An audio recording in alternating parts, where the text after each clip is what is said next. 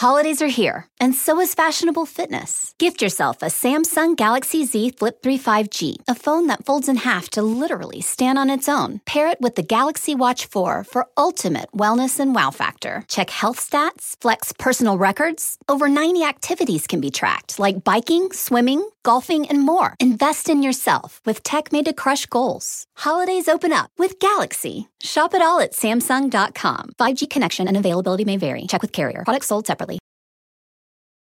For the ones who are always in the know, for the ones who keep things running, for the innovators and the problem solvers.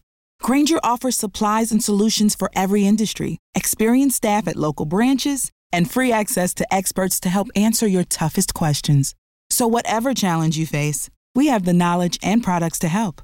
Call clickgranger.com or just stop by. Grainger for the ones who get it done.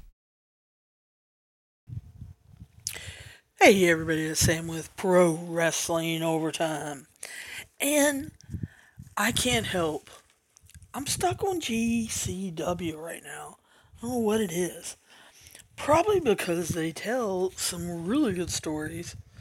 They throw really good technical wrestling in. And a little bit of violence and blood. You know, typical stuff.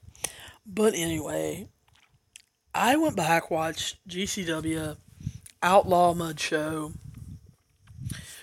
They left the East Coast, basically, where they pretty much stay. They uh, do sometimes go down to Texas, I've noticed, but a lot of times it's more East Coast Southern. And they're in Laramie, Wyoming. It it happened on June 19th. It's, I don't know, probably about three hours long. I'll go ahead and tell you if you find it somewhere, it's not due to FITE TV, it's not due to wherever you found it, like YouTube or something, if you saw clips or whatever. It is their camera setup, their signal, things like that. At one point, um, it does go off, but it's only, I don't know, 30 seconds, maybe 20 seconds. So don't blow up about it or anything like that. Ricky Morton. Yes, that Ricky Morton of the Rock and Roll Express. Ricky Morton with Robert Gibson you know, the Rock and Roll Express, that if you haven't seen them, you need to find clips of them. I understand that, you know, back when they were so popular, a lot of us weren't even alive. Or you were alive, like at the tail end of it. This is part of your wrestling education. I love when people ask there there's all kinds of people on Twitter that ask these random questions all day long. Um and I follow them for other things. And or I know them or something like that. But they'll ask um who is the greatest Raw superstar ever? And you'll get names like Bobby Lashley. Who? I mean, I've literally answered that. Who?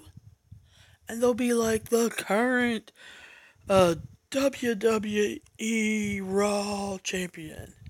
And I'm like, well, that's not the real title name of that championship.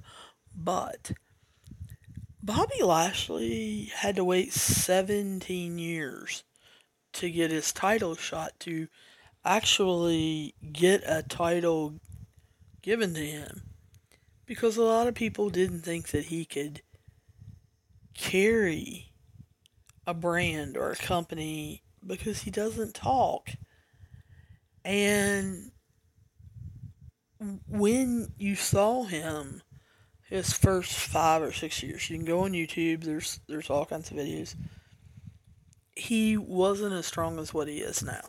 He wasn't in good cardio shape.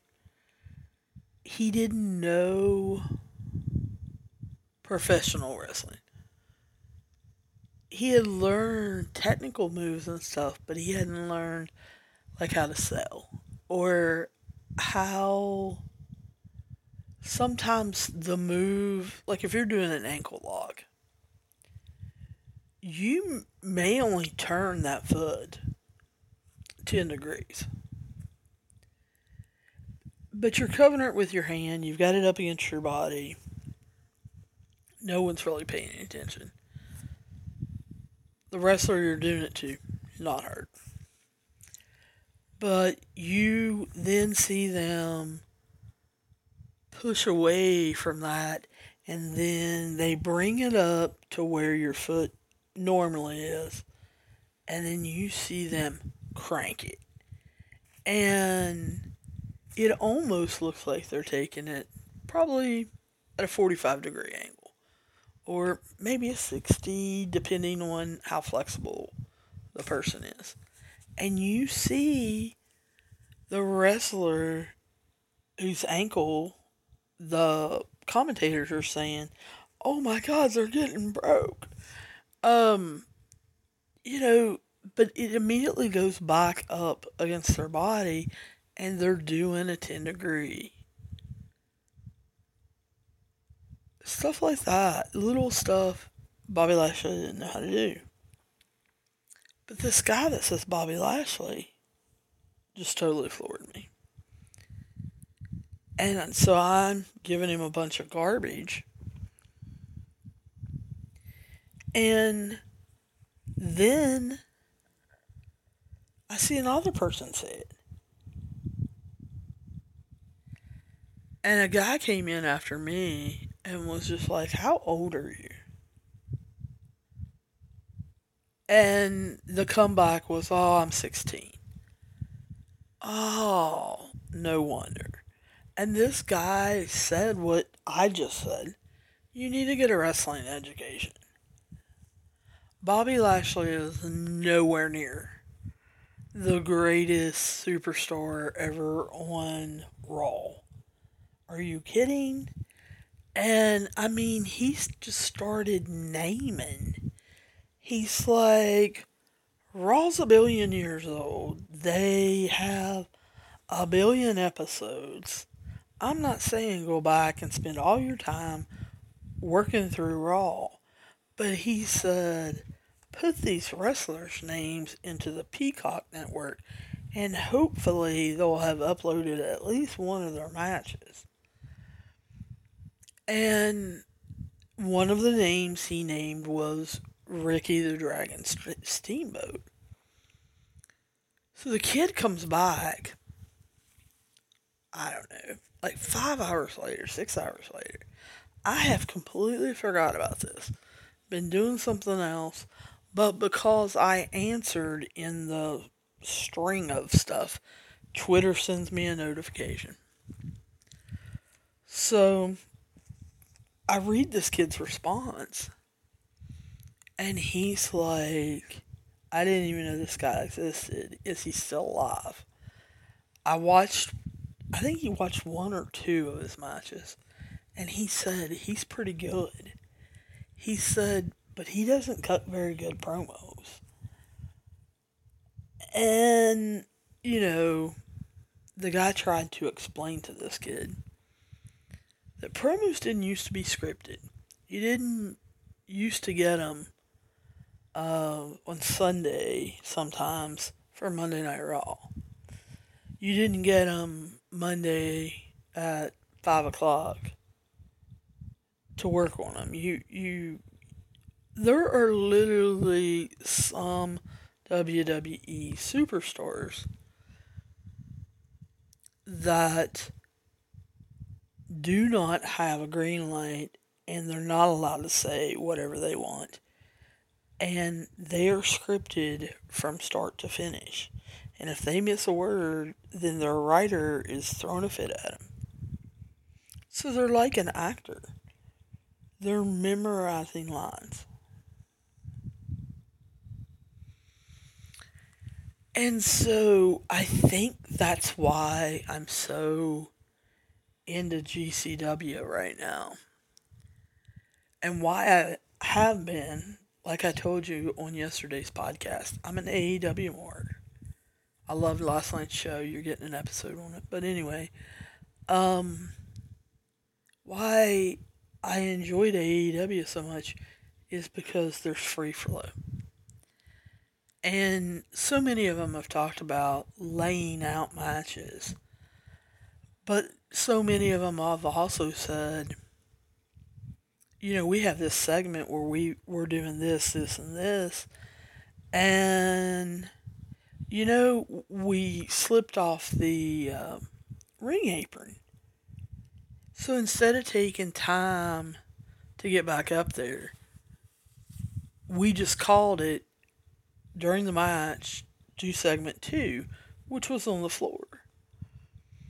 So they did all of segment two, and then they got back up in the ring and they called, let's do segment one now. You know? yes, I'm still coughing. No, I don't have COVID. So that's one of the reasons why I fell in love with AEW, plus their storylines. I love long term storylines that would take six months, a year, two years. Jon Moxley, Kenny Omega storyline started at All In in Chicago before they even knew they were having a company and going to be on TV. Adam Page and Kenny Omega's story actually started as friends back in Ring of Honor in New Japan. And it's just continued to AEW. When Don Callis says, I've known Kenny Omega for 15, 20 years, the Good Brothers say, uh, we've known him for 15 or 20 years. We ran around with him all over the New Japan and they show pictures, those aren't Photoshop pictures. Those are serious, real life pictures of them doing their thing 15 years ago. And I think that's why I enjoy Seth Rollins, Roman Reigns so much. That they were part of the Shield together. Obviously, the Shield broke up when Seth turned, hit him with chairs. He became part of the Authority, whereas Roman continued being a babyface. And they went their separate ways, but then they came back. And they touched or had a match or had a program, and then they went away from each other. They've even been on completely different shows. Seth used to be on Raw. And every once in a while, something will intersect them. And then they will go away. Same thing with Bayley and Sasha. Started in NXT. You could see that they were becoming friends on different shows with NXT. But then Sasha had the belt. Bayley wanted it. So they touched. They had a program. They had a match. It was unbelievable. So instead of just dropping it, even though Sasha was on the main roster, had already been called up, they decide to have a rematch and allow them to touch again and have their lives intersect. Sasha goes up to main roster. Bayley stays as NXT champion. Teaches the next set of girls, but is still getting brought up because they know they're moving her up. Still getting brought up to Raw, get, getting brought up to SmackDown. She still got a connection with Sasha. We're not seeing it though. Bayley gets pulled up to main roster. Boom. They immediately touch again. And people think, are we going to get Sasha Bayley 3? And no. You're seeing that they're friends. And they're almost forming their own little faction where they're taking up for each other. They're coming out to the ring and having each other's backs. Then, of course, that's got to go because we can't stay with this storyline forever. We're going to be running the storyline for 15 years. So, they can't stay together for long. So, one of them turns on the other. Sasha turns. Boom. They have a match. They touch. And then break away. They go on maybe separate shows or they don't talk to each other because they're mad. All of this. And then, boom, they decide to bring them back together. So, that's the kind of stuff, the storytelling I enjoy, is that there's a storyline running between two people Randy Orton and John Cena. But they're having other matches, other programs, other stories. But every once in a while, you know, John Cena's walking down the hallway. He's getting ready to confront somebody and challenge them to a match. And out of the corner of his eye, he'll see Randy Orton and he'll stop. He's got to say something to him because they got to touch. They can't. They can't just walk by each other because fans would be like, "Who does that?" No, if I see my enemy or I see my best friend, I'm gonna talk to him. That's reality. WWE has gotten away from stuff like that. So, it has helped me to watch AEW and now GCW because they tell stories like that. So, wrestling homework or wrestling history, whatever you want to call it, you need to go find Rock and Roll Express um, matches. Preferably Rock and Roll Express against the Midnight Express. Jim Cornette is the Midnight Express manager. And watch how he is as a manager. And it's pretty hilarious. And we don't have managers like that. I thought MVP would, but no. Um, Tully Blanchard has done some of the Jim Cornette shtick uh, handing the loaded uh, slug to Shawn Spears in his gloves. So, or see the Rock and Roll Express. Uh, I don't know that they wrestled many times, but you can see the Midnight Ex- or the Rock and Roll Express go up against the Rockers, and that's Shawn Michaels and Marty Jannetty and those matches are unreal. If you know who Ricky Morton is, even if it's just because AEW, when they did the tag team title championship presentation, they had Ricky Morton and his tag team partner, Robert Gibson, there to present the belts. And they got slammed off the stage by Santana and Ortiz they are also the ones that um, I think it was Santana and Ortiz again that uh, were out there. No, it wasn't. It was the Young Bucks. And FTR disrespected them because they turned their backs to him. So, Ricky Morton opens this show stating he's in his 60s now. He has a wrestling school. It is called um, School of Morton. He has a podcast. Um, he has some videos up from his school. The catchphrase of his school is "Come get some," S O M, and he comes out to celebrate with the Laramie, Wyoming crowd. That today at the Outlaw Mud Show, he has now wrestled in all 50 states. Wyoming was his last state. And GCW put him on the card, and he is getting to do that.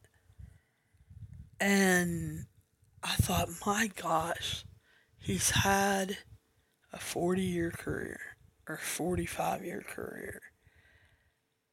And he hadn't made it to all 50 states yet. That blew my mind. Because a lot of times now, if you, you're in wrestling three or four years, you've hit 50 states probably. So they allow him to leave. And on commentary, we have Joey Janela, who is still not medically cleared. And they're hoping that he will be, I think, July 24th for GCW's Homecoming Night 1, and that he will be back at AEW the first week of August. So we see Gringo Loco come out. Now, if you're familiar with him, he's a third generation Lucha Libre uh, star. He is in MLW. He's also on the GCW circuit and a lot of the different indie shows. Pretty good wrestler. Can't make it to the top. His character's just not there. It's not believable. People, some people connect with it. I've seen that. But overall, not really. But then I hear the music. I didn't know he was going to be on the show. First match. I'm watching the show. I'm going to watch every single bit of this show. Not fast forwarding it. I am watching every single bit of this show because now I realize oh, there's going to be people in here that I didn't know. Uh, you see MLW's Jordan Oliver come out. I think all of you are probably getting sick of me pushing Jordan Oliver from Young, Broke, and Dumb, but, um, or from, uh, I forget his faction in MLW with Myron Reed. Injustice. That's what it is. And he, after putting on 50 pounds during the pandemic, and I'm talking 50 pounds of muscle, he went from 170 to 220. He looks totally different in the ring. He he also had been working on his cardio and you know the right kinds of foods and stuff like that so he can last longer in the ring and the power moves now that he has picked up and still kept his high flying moves. Unreal. Gringo Loco is also tries to high fly and do a lot of lucha moves. And I thought this was a really good starter match. This was not a death match show. Didn't mean there weren't going to be death matches, but it wasn't billed as a death match show. Now, in a lot of the different matches, yes, there was blood spilled, or somebody took a really bad bump because they're allowed to. They put it together, and that's what comes out. Um, the next match was Chris Dickinson who is in New Japan Strong and Ring of Honor, and he's been in, I think, three blood sports. He's Dirty Daddy. Um, he took on 2 Cold Scorpio. And a lot of you have probably heard of 2 Cold Scorpio or have seen him in a match. These two went after each other. I was really kind of shocked at how stiff some of their stuff was. 2 Cold Scorpio, to me, I did like he wasn't playing. There was some spilt blood here. Um, whether on purpose or they bladed or what, I, I don't really know. Um, because they, like I said, they were really stiff with each other. Now maybe they agreed on that. I I really don't know. But I liked this match. It was a power match with two bigger guys. Not necessarily six six guys, but bigger guys. And it was fun watching them wrestle, get out of the ring, do something. They were talking to the fans. They were interacting with the fans, helping, having the fans help them. And they would get back in the ring and they would wrestle or they would hit each other with something it it was a good match that Chris Dickinson won. But the third match caught me off guard. I knew that both of them were supposed to be on the show. I just didn't look at a card. I don't even know if they put out a card. But I did not realize that they were going to be taking on each other. It was the first intergender match in Wyoming. Now, that's what they said. I don't know if that's true or not, but that's what they said. So we got Allie Katch, Allie Cat, versus Jimmy Lloyd.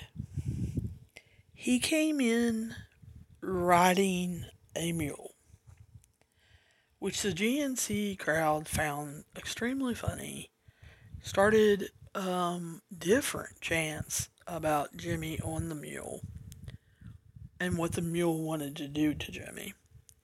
Because literally, after he got off the mule, he was going to take it on up to ringside. No. I've always saw mules kind of stand and casually walk. Well, while Jimmy was on it, that's kind of what it was doing. Jimmy got his butt off of it, and that mule left. And he left pretty quickly. So, of course, they started chanting, Where's the mule? Uh, this was an excellent match. I know that we talked a little bit about intergender wrestling when it was on NXT, uh, and then it was on AEW last night. But this literally was Allie taking on Jimmy. And the lengths they were allowed to go to. Um, as far as using weapons. Um, you don't see kendo sticks in GCW. You see light tubes. Um, you see doors. You see tables. You see glass tables, glass sheets. Um, in this match, you saw co- cookie sheets that you would bake cookies on. Both of them, that's how they started bleeding. Allie Katch found cookie sheets under the ring. Not real sure why those would be there. But proceeded to smash them in to Jimmy Lloyd's head and forehead probably a good 10 or 12 times. he knocked one of them away from her. But I mean, you could see he was bleeding. And you know how head wounds are, they bleed pretty good. He threw one cookie sheet clear on the other side of the ring.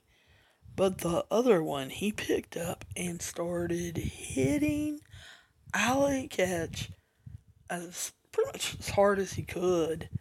And she started bleeding.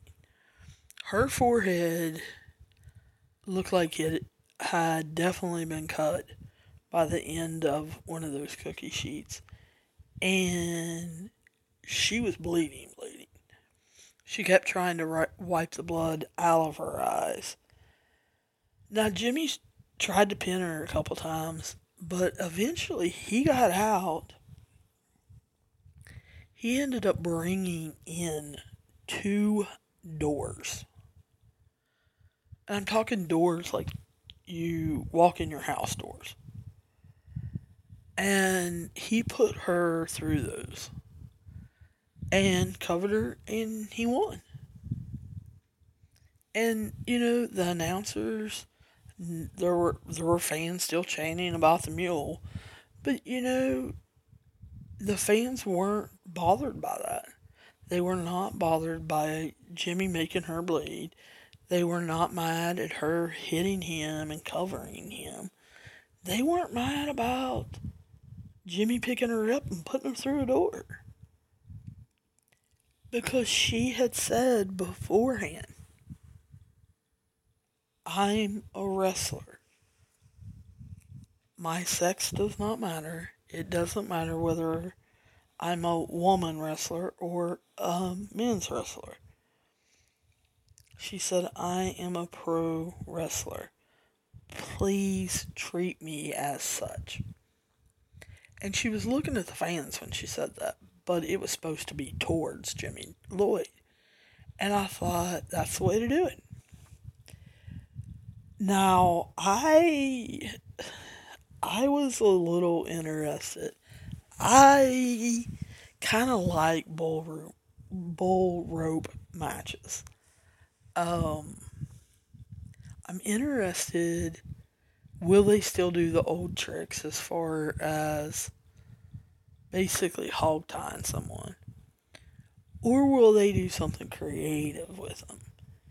And this bull rope, bull rope match was between Matthew Justice and I, uh, one called Manders. He came in on a horse. The horse took off like the mule did. One called Manders did not care.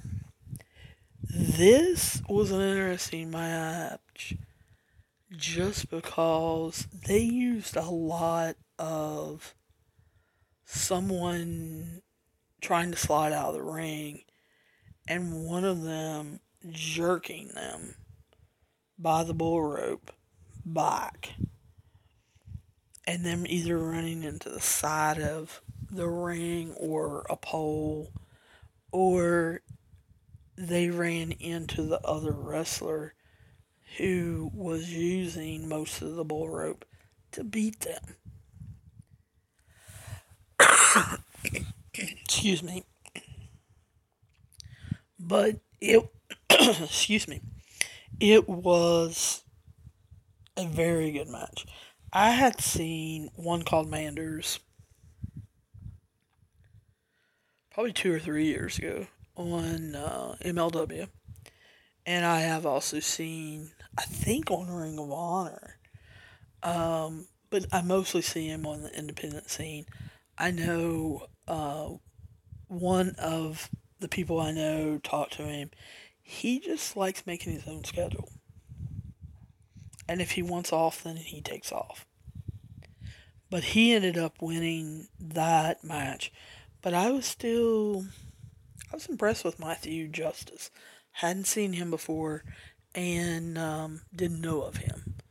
So I was a little impressed with him. Then we get what I think is a weird match. Maybe you don't, but it was Effy versus Warhorse. And most of you probably listening to this do know both of them, or at least one or the other. Warhorse is not even six feet. I would say he's like five nine, five eight. That paints his face like Ultimate Warrior. His upper body is built a lot like Ultimate Warrior. But he pulls off a lot of Ultimate Warrior moves, but also pulls off some extremely weird moves. I was expecting him at some time in this match to run around or run away. And they were on cement floor, no pads. And it was obvious when they would get out of the ring. You saw it. Um, and I don't remember what match it is. I'm sorry, and I didn't write it down. But both wrestlers slipped at one time due to their bleeding on the concrete floor. And so when they were taking bumps on that, they people call wrestling fake. It's predetermined. Uh, when you take a bump on cement floor, it hurts. That part you can't fake. Effy um, is really gaining popularity, interesting character, and very flamboyant. I just can't get into his wrestling style. I would I would like to get behind him, especially if he got into a story with another wrestler that I liked so that I can enjoy both sides but his wrestling, and I don't know what it is. So you guys who have watched a lot of Effy, write me and tell me what it is. Because he doesn't fly around that much. He's just now getting into like death matches. So hitting people with stuff, he's learning he's technical. Um, he knows how to wrestle and stuff. He, when he speaks, I feel like he cuts a decent promo. I just, I don't know whether it's his transitions or I've now seen him probably five or six times since WrestleMania week in Tampa. And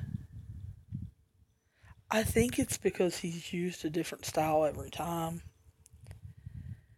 And I really respect people that can do that and I talk them up. But I think because he's new to me, um, that I that my brain can't compute. Uh, it wants to put Effy in a box that he's a technical wrestler or whatever. And then when I see him, you know, two matches later, he's in a death match beating somebody with a, a light tube and a door and chairs and and then so I'm like wanting to put him in a death match box and then the next match he's high flying all over the place. I think that's what it is. Effy did end up winning um, I was shocked that he was in a match with Warhorse. They are on two different levels, and I just really didn't think that they meshed very well. Then you got to see a barbed wire match.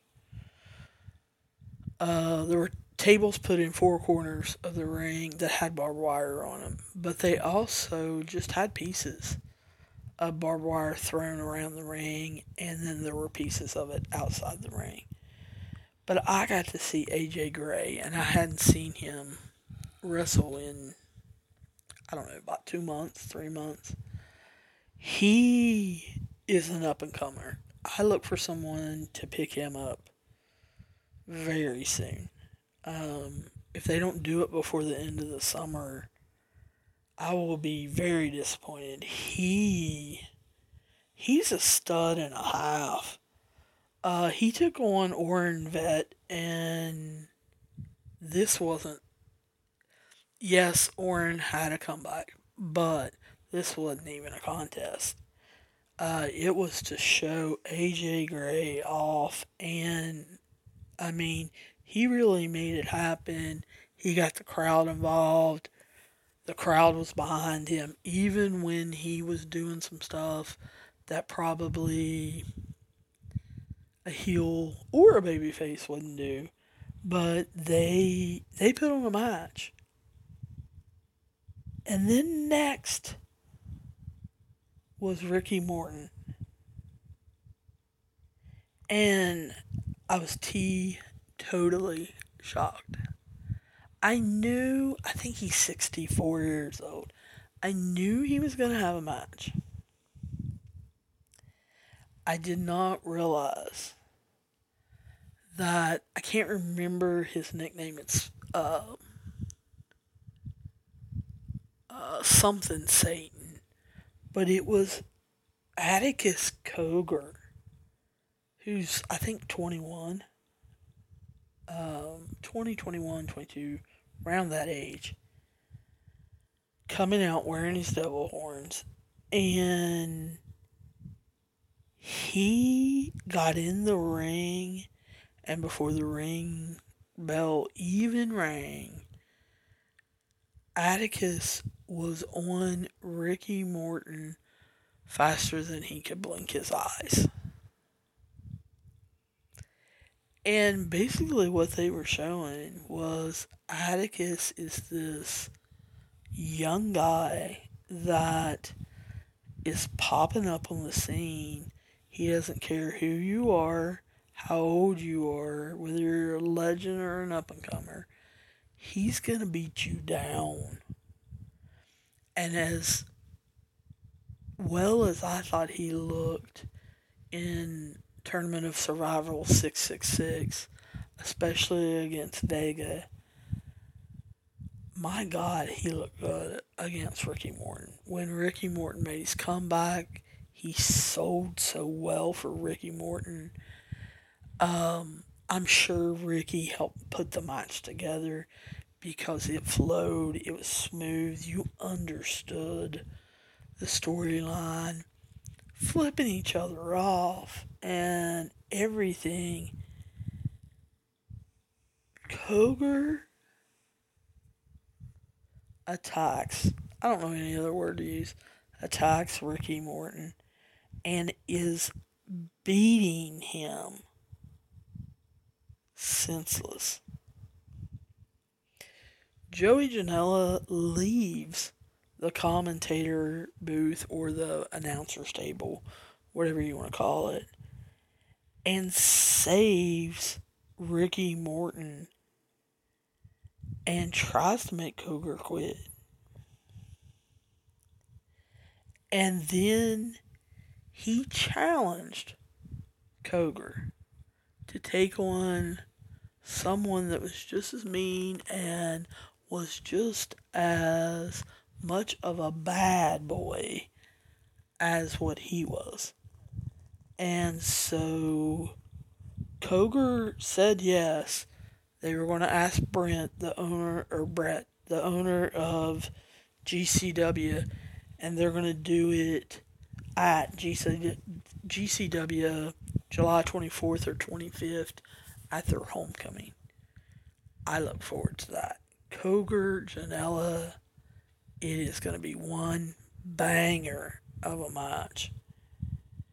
Then we got a bunkhouse brawl match. Now, of course, I kind of had heard of this. I know that they used to do them in I guess it was called the Southwest Wrestling Territory. And then they also did them I don't remember what territory um, the Von Erichs ran, but they did them there also. I know Dusty Rhodes was part of them, but I really hadn't seen one. I didn't think.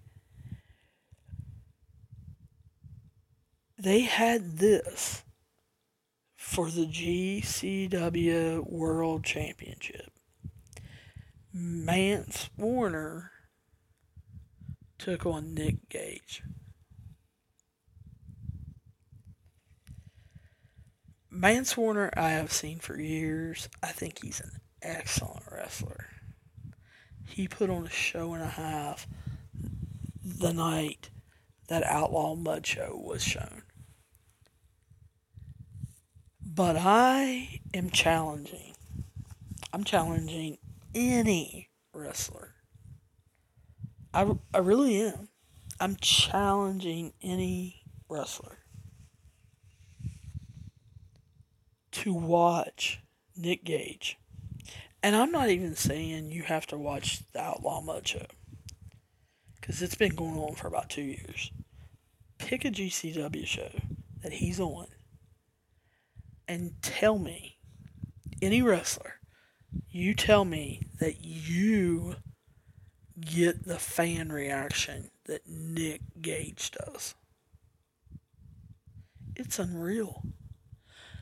There were fans getting out of their seats to chest bump him or to rub his head. One guy got up and smacked him dead in the face, and Nick Gage shoved him, and he was yelling, Yeah! They chant the name of his faction, which is MDK Murder, Death, Kill. If you haven't figured out, he's a heel, but he might as well be a babyface the way the crowd goes wild. Um, it was just unbelievable. They started off a little bit in the ring because as Nick Gage was getting in the ring, Mance Warner immediately attacked him. They got out of the ring because Nick Gage pretty quickly usually likes to get out of the ring and play. And play he did. He got a fan who was wearing an MDK shirt to pick up his folding chair and he showed him how to hold it. Proceeded to go get Mance Warner. And as the fan held the chair exactly like Nick Gage wanted him to, he slammed Matt Mance Warner into him. And I thought that poor fan was going to fall down. I don't think he expected to get full force Mance Warner knocking into him. On the other side, about an hour back, a guy pops up and he's got a chair. People now are leaving that section to go watch from other places. They're not wanting to get a part of this. But a fan holds up his chair and he says, Me too, me too. So Nick Gage, Mance Warner's laying in the floor. Nick Gage goes over and shows that fan also how to hold the chair. Again, slams Mance Warner into the chair that the fan is holding. And that fan had probably 15 people at least taping it on their cell phones, cheering him. He almost dropped the chair before Mance got there because he was cheering. And Nick Gage told him, put both hands on that chair. Warner got up after that chair shot and he ended up they had a little concession stand set up in the back corner. And he threw Nick Gage into the concession stand. Um, it looked like hot dogs were going everywhere. I know there was popcorn and it was going everywhere. And Nick Gage wasn't real excited about that. So Gage grabbed Warner, hit him with a couple elbows, a European uppercut, and then slammed his head into his knee. And then proceeded to put him through the concession stand table. So I'm really hoping that they weren't planning on selling anything else. But since this was the main event last match, I'm sure they were probably cleaning up. They showed it on replay. Ricky Morton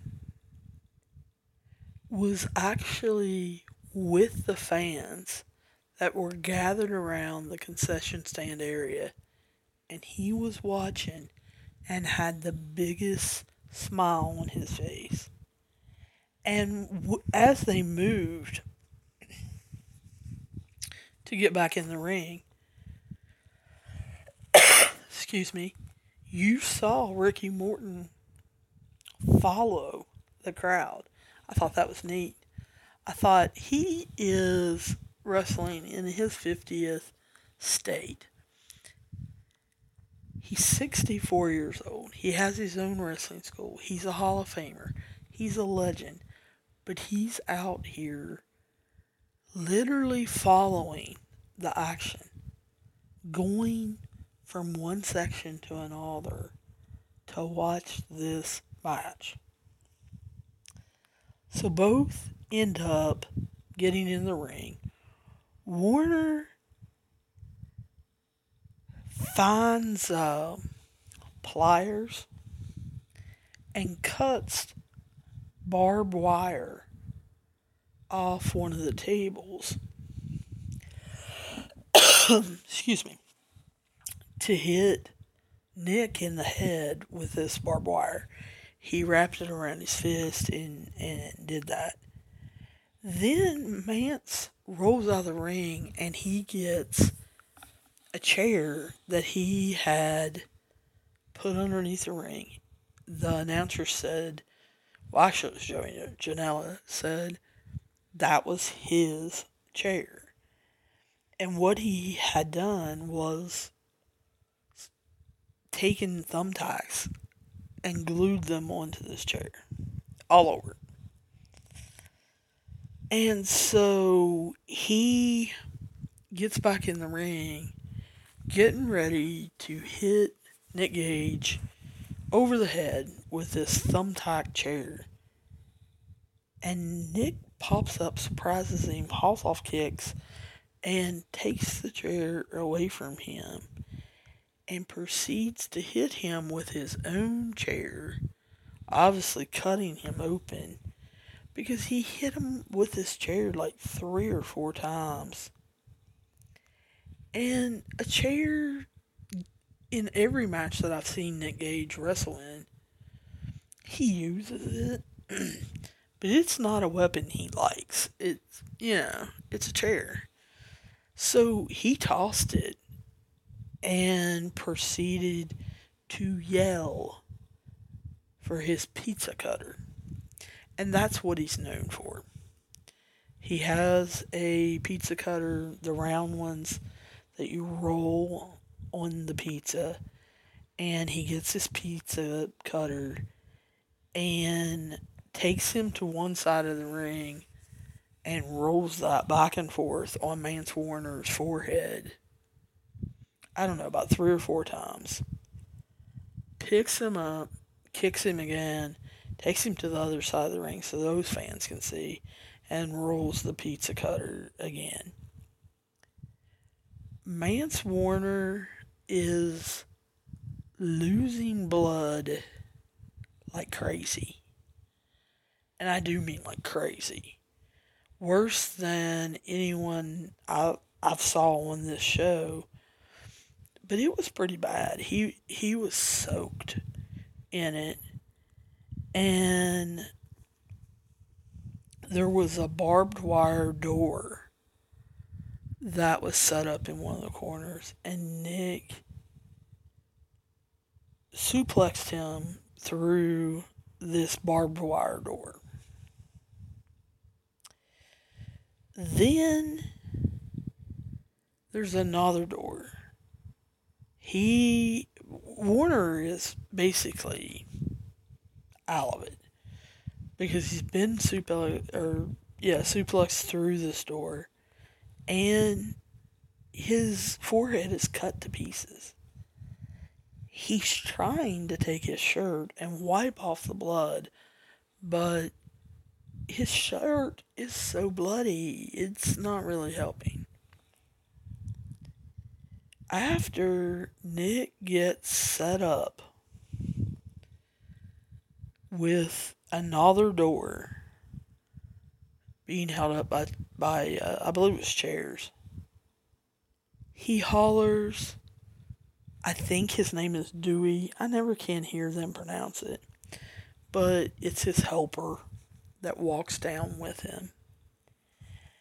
And he threw him lighter fluid. And Joey Janela about lost it. He was like, there is no way he is putting that on the door. Oh, yeah. He took off the lid of the lighter fluid and dumped the whole entire bottle on the door. Then somebody handed him a lighter or a match. I couldn't really see. He struck it and he flipped it on the door, and that door just went up. I mean, it was like, whew, you could hear it. He picks Mance Warner up, hits him with Arn Anderson's spinebuster through the door that is lit on fire, gets up, pulls Mance up, and as he does, he smacks his arm where it looks like part of his his shirt had gotten caught on fire. And he hits him in that mess of a barbed wire door that was on fire. He hits a pile driver. After the pile driver, he decides, well, I've put on enough of a show. I'm tired. The fans are probably tired. Let's end this. I'll pin him. And so he pins him, and of course, he keeps his championship. Mance Warner looks like death. I know he's a good seller. I've seen him in other matches. But he did look like he was in some serious pain, taking a spine buster, taking a pile driver through a fire door, uh, and then getting that pizza cutter. Ran on him not once, but twice. Usually, Gage has some sympathy and will only do it on one side of the ring, and he does it about three times or four times. But he took him to the other side of the ring and did it some more. So I I did kind of felt a little sorry for Mance Warner. Um, it I thought was pretty exciting, and I I literally was ready to watch their next show. Um, I have to look it up to see what their next show was because I, I don't know whether they want ran another one that weekend. Uh, they were talking about going down to Texas, so I'm assuming the next week's show because this was June 19th. So, like the 26th, 27th, 28th, somewhere around there, they have a show. And I've got to find it, find out what the name of it is and everything because I'm sure it's just going to be crazy. So, I don't know if you guys like these episodes, whether you skip them. Let me know. I'm going to continue watching GCW. I'm going to continue watching Bloodsport. I kind of get into it. It's different. And I'm seeing these new stars like Cogar and Jordan Oliver and Calvin Tankman and uh, Chris Dickinson that are on TV. They're on Major League Wrestling. They're on NWA. They're on Ring of Honor or Impact Wrestling or New Japan Strong. But they're also interested in these death matches and they want contracts where they're allowed to go do them. And so seeing some of these young stars and the things that they're coming up with, they're watching Gage. He is a visionary of death matches. He's the king of death matches because they chant king at him. Some of these younger guys are seeing what he's coming up with and trying to one up it or at least duplicate it. And it's been interesting. So I suggest, like I said, this was three hours long. It had an intermission that was, I think, 15 minutes. Enough time for you to go fix something to eat, or if you're, you know, if you're at, at a sports bar that's showing it, you know, to order food and goof around with all your friends and stuff like that. But if you're watching it at someone's house or at your house, it's thirteen ninety nine. It's three hours long. That's four dollars an hour. That's not bad at all. So I really do hope you guys give GCW a chance. I think, and Brett will hate me for saying this, but I truly think if you want to take a chance on it, just wait the two weeks and pick up. It's going to be in a bundle. It's probably already is. Uh, go to FITE TV. You want to pick up the bundle so that you get both nights. I don't know how much it is, but you want night one, night two, GCW Homecoming. It's what you want to look up on FITE TV. Um, for you guys that are in Europe, and I know there's at least one person that listens in India, and I'm trying to think there's another person that listens out of country. Guys, I can't help you. I know FITE TV sometimes is available in England and Finland because I've heard from people from both those countries. Um, for those that live in India, that you're listening to this on Gaana or on, I think one guy told me he was listening to it on Overcast. I honestly don't know where it's shown in India. I'll try to look it up and maybe report back or Twitter it out or something. So speaking of Twitter, I you can get a hold of me. I'm pro overtime. That's two O's. Pro overtime. Yes, DM, PMs, whatever you call them, are open. Instagram Pro Wrestling Overtime. Yes, the messages are open. Um, please, if you're another podcast, don't send me your YouTube clips. Um, unless you're wanting me to help you be on your show, and by help I mean critique or give you some kind of answers. You tried out a new segment, you want to know if it works or something like that. I don't care to help out other podcasters or YouTubers at all. If you're wanting me to be on your show, I don't care to watch it. That's not a problem. We just need to find a date and time and an event and everything that we're going or a topic that we're going to talk about. No problem. Do not on Instagram go to my messages and send me every show that you have on YouTube. I'm not going to watch 20 shows. I'm not I'm definitely not going to watch 50. I've got one guy who I'm about ready to block. He's on restrict already. That he sends me two shows every day.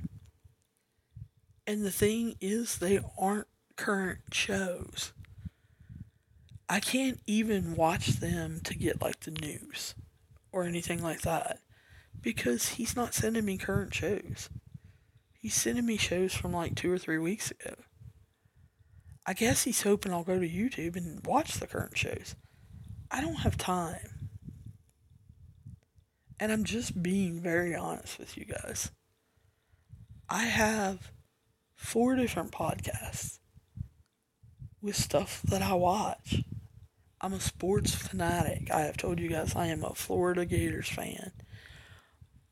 I do everything within my power to make sure I am completely up to date on WWE, NXT, MLW, NWA, AEW,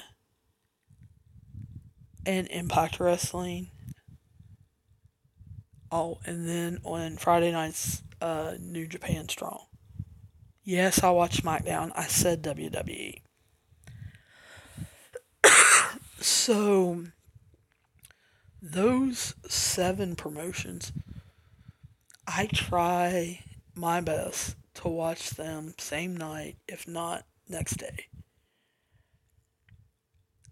Stuff like GCW, CCW, um, Championship Wrestling from Hollywood, Championship Wrestling from Memphis, um, Appalachian Championship Wrestling, uh, AAC Wrestling. I'm trying to think who else. I pick them up as I can. They're on my to do list, my secondary to do list. That when I have time, I need to watch something, I pick it up. I do an episode like I just did for you. Hopefully, you like them. If you don't, please write me and tell me. Like I said, hit me up on Instagram, hit me up on Twitter. My email is pro wrestling ot at gmail.com. If you don't like them, that's fine with me. If the majority of you guys say we don't want to hear about GCW, I'll put them in news and rumors or I'll just talk about their big shows and that's fine. Um, it's no skin off my back. I'm still to watch them. I just won't share them with you. So um, let me know about that. That's the reason why I was giving you my Twitter, uh, Instagram, oh Facebook. I created a page because I don't remember.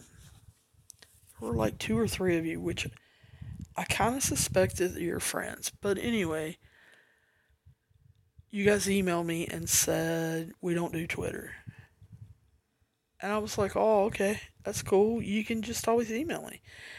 And they were like, are you not on Facebook? I was like, not pro wrestling overtime. And they were like, well, just give us your name, give us your personal Facebook. Um, no. I don't know you. it's pretty easy to figure out who I am. Uh, quite a few of my friends have found out. But I went ahead, I created a page. It's Pro Wrestling Overtime. I put a message button on there. When you click it, it will take you to Facebook Messenger. And it works just like normal Messenger. You'll be talking to Pro Wrestling Overtime, which more than likely will be me. And I will talk to you in live time. If I'm available, I'm not in a meeting, I'm not taping a podcast, I'm not um, doing something. However, guys, I do have to get work done. So, just want to warn you a little bit about that. And I do spend time with my family and friends and stuff like that. If I'm busy doing something like that, or I'm sleeping, who knows when that'll happen, but anyway, or I'm sleeping, then I will talk to you as soon as I can. So, there's all kinds of ways you can reach me to tell me whether you like these episodes about their shows and what's going on. So just let me know what you guys think. I really look forward to hearing from you guys, and I'll talk to you soon. And hopefully, I'll see you somewhere down the road. Holidays are here, and so is fashionable fitness. Gift yourself a Samsung Galaxy Z Flip 3 5G, a phone that folds in half to literally stand on its own. Pair it with the Galaxy Watch 4 for ultimate wellness and wow factor. Check health stats, flex personal records. Over 90 activities can be tracked, like biking, swimming, golfing, and more. Invest in yourself with tech made to crush goals. Holidays open up with Galaxy. Shop it all at Samsung.com. 5G connection and availability may vary. Check with carrier. Products sold separately. For the ones finding new ways to ensure the job always gets done. For the ones wearing many hats. For the ones who are hands on, even from far away. And the ones keeping business moving forward. We are Grainger, offering supplies and solutions for every industry with 24 7 support and experienced staff at over 250 local branches. Call clickgrainger.com or just stop by. Grainger for the ones who get it done.